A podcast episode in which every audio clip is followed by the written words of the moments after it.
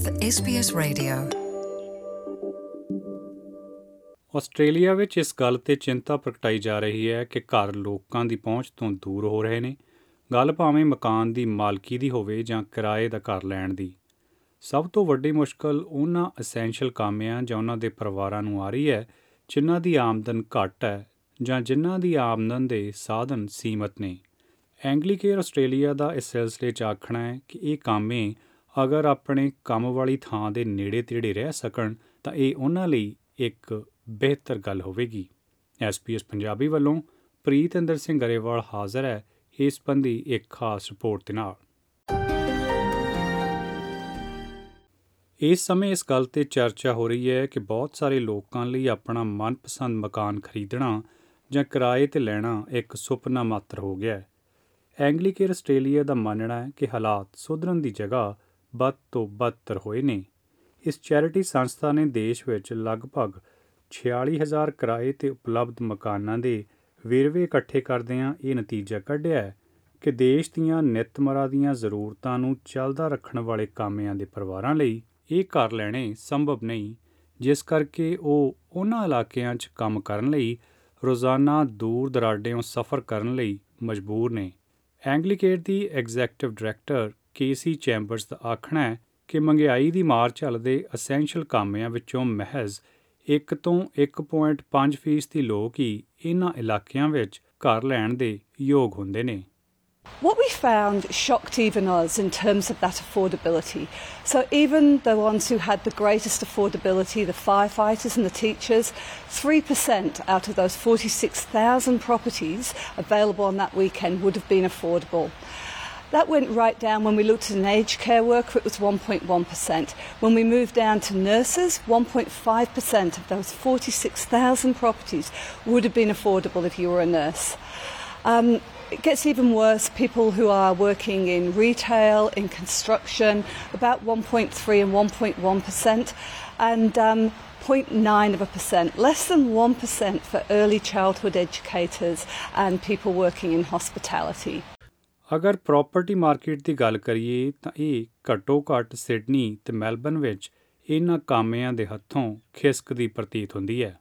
ਪਰ ਸ਼੍ਰੀਮਤੀ ਚੈਂਬਰਸ ਦਾ ਕਹਿਣਾ ਹੈ ਕਿ ਦੂਜੇ ਸ਼ਹਿਰਾਂ ਜਾਂ ਕਸਬਿਆਂ ਦੇ ਹਾਲਾਤ ਵੀ ਕੋਈ ਇਹਨਾਂ ਤੋਂ ਵੱਖ ਨਹੀਂ। All states and territories, none of them were affordable. Uh, the lowest were WA and the ACT in the Northern Territory. For example, for an aged care worker, 0.2 of a percent, so less than half a percent of those properties would have been affordable in those states. But no state was particularly affordable. ਮਾਹਿਰਾਂ ਦਾ ਮੰਨਣਾ ਹੈ ਕਿ ਕਿਫਾਇਤੀ ਪੱਧਰ ਤੇ ਬਣਦੇ ਘਰਾਂ ਦੀ ਘਾਟ ਵੀ ਹੁਣ ਕਾਮਿਆਂ ਦੀ ਘਾਟ ਨਾਲ ਜੋੜ ਕੇ ਵੇਖੀ ਜਾ ਸਕਦੀ ਹੈ ਸ਼੍ਰੀਮਤੀ ਚੈਂਬਰਸ ਮੁਤਾਬਕ ਇਹੀ ਕਾਰਨ ਹੈ ਕਿ ਕਿਫਾਇਤੀ ਪੱਧਰ ਦੀਆਂ ਵੱਧ ਤੋਂ ਵੱਧ ਰਿਹਾਇਸ਼ਾਂ ਨੂੰ ਤੁਰੰਤ ਬਣਾਉਣਾ ਤੇ ਲੋੜਵੰਦਾਂ ਤੱਕ ਪਹੁੰਚ ਤੇ ਕਰਨਾ ਸਮੇਂ ਦੀ ਮੁੱਖ ਲੋੜ ਵਜੋਂ ਉੱਭਰ ਕੇ ਸਾਹਮਣੇ ਆਇਆ ਹੈ We desperately need more affordable housing, but we need it today. We need it getting out there on the ground. So we've got to get more housing out there. Rent freezes might be useful as a temporary um, measure, but we've actually got to look at the full structure of how the private rental market's funded and how the whole of our housing repertoire, if you like, from public to affordable to social, private rental and owned, uh, operates. As I say, when we can't house these very essential workers uh, who've invested in their careers to do these jobs that we simply cannot function without, there's something very wrong in how we've housed people. ਉਧਰ ਸਰਕਾਰਾਂ ਦੀ ਤਵੱਜੋ ਦੀ ਗੱਲ ਕਰੀਏ ਤਾਂ ਪਿਛਲੇ ਬੁੱਧਵਾਰ ਕੌਮੀ cabinet ਦੀ meeting ਦੌਰਾਨ ਸਰਕਾਰ ਨੇ ਪਹਿਲਾਂ ਮਿੱਥੇ ਟੀਚੇ ਨਾਲੋਂ 2 ਲੱਖ ਹੋਰ ਨਵੇਂ ਘਰਾਂ ਦੀ ਉਸਾਰੀ ਨੂੰ ਝੰਡੀ ਦੇ ਕੇ ਇਹ ਆંકੜਾ ਹੁਣ ਅਗਲੇ 5 ਸਾਲਾਂ ਵਿੱਚ 1.2 ਮਿਲੀਅਨ ਤੱਕ ਲਿਆਉਣ ਦਾ ਫੈਸਲਾ ਕੀਤਾ ਹੈ।